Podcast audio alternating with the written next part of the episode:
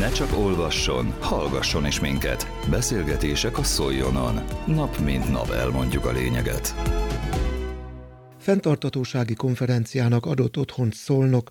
A rendezvényt a Fiatalok a Fentartható Fejlődésért Alapítvány szervezte, melynek fontos küldetése, hogy közös eszmecserére hívja az ország ifjúságát, és környezettudatos szemléletre ösztönözze őket. A helyszínen készült Hartai Gerge interjúja. Molnár Dobrai Csenge vagyok, a Fiatalok a Fentartható Fejlődésért Alapítványnak a kuratórium elnöke. Mit kell tudni erről a mai eseményről? Mi már 2019 óta foglalkozunk informálisan fiatalokkal, illetve a fenntartatósággal, és nagyon fontosnak tartjuk az edukálást.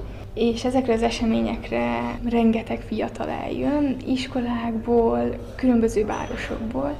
Itt is egyébként 13 városból vannak jelenleg jelen a fiatalok, és több mint 80 fiatallal büszkélkedhetünk.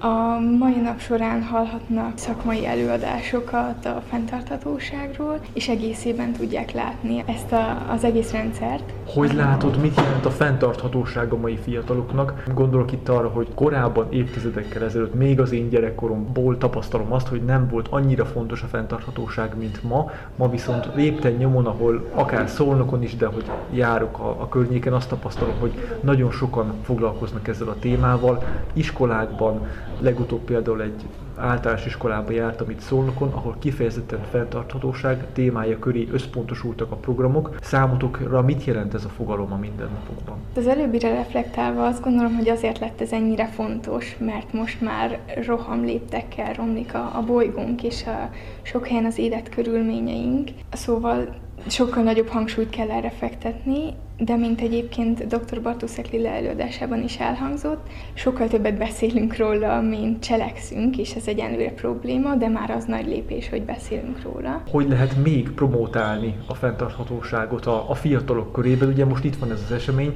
de hogyha ennek mondjuk vége lesz, akkor ö, milyen más programok mm. várhatók még esetleg? Ezen kívül mi járunk el iskolákba is, teljesen első osztályos kortól középiskola egyetem, és interaktív előadásokat is tartunk, hogy minél többet halljanak erről. Azt tapasztaljuk egyébként, hogy a legkisebbek is nagyon tisztában vannak már a dolgokkal, a környezetvédelemmel, a hulladékgazdálkodással, nyilvánvalóan a gazdasági részével még nem, mert hát arra még idő kell, de az egyetemisták már, már ott is remekül produkálnak. Ezen kívül vannak vitafórumjaink is, oda is hasonló létszámmal szoktak egyébként megjelenni a fiatalok. Pont múlt hónapban volt Székesfehérváron, ami nagyon produktív volt, és nagyon nagy szerencsénk van, mert az önkormányzatok is nagy segítséggel vannak nekünk, és mindenben részt vesznek, igyekeznek ott lenni, bevonják a fiatalokat. Nyilvánvalóan van még hová fejlődni. Pont ezért próbáljuk összefogni az ifjúsági önkormányzatokat, a diák önkormányzatokat, a gyermek és ifjúsági önkormányzatokat,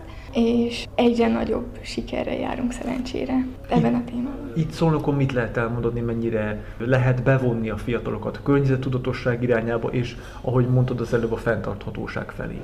Azt gondolom, hogy nagyon, főleg frakcióvezető úrnak is volt beszéde, és nagyon jól kiemelte, hogy milyen programok vannak itt, nem is kevés, amin részt tudnak venni a fiatalok is, a faültetéstől kezdve rengeteg ilyen programot szervez az önkormányzat is, illetve másrészt rendkívül aktívak, mivel ennek a jelenlévő legalább 80 fiatalnak a fele, több mint a fele szolnoki, és az iskolákból is nagyon sokan eljöttek, meg önkéntesen is, aminek nagyon örülünk, mert hihetetlenül jó látni azt, hogy ennyien érdeklődnek, és nem csak azért jöttek el, mert muszáj. Szóval nagyon aktívnak mondanám az itteni fiatalokat, bár egyébként ez szinte az egész országra elmondható, hogy nagyon igyekeznek bevonni magukat ebbe, mert hát nyilvánvalóan a saját bőrükön tapasztalják a problémákat. Az elkövetkezendő időszakban milyen akcióitok, milyen kezdeményezések lesznek, amit a környék fiatalságát érintik, ahova próbáljátok bevonni a fiatalokat? Idén ez a záró eseményünk,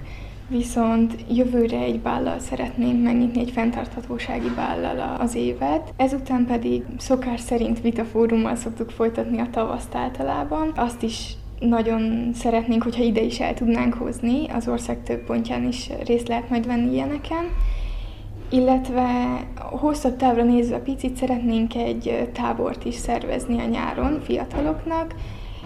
Ez még kérdéses, de felmerült, hogy ez is szolnokon rendeződjön meg. A Fiatalok a Fentartható Fejlődésért Alapítvány kuratóriumi elnökével, Molnár Dobrai Csengével beszélgetett a szervezet szolnoki rendezvényén Hartai Gergely. Közélet, politika, bulvár. A lényeg írásban és most már szóban is. Szóljon a szavak erejével!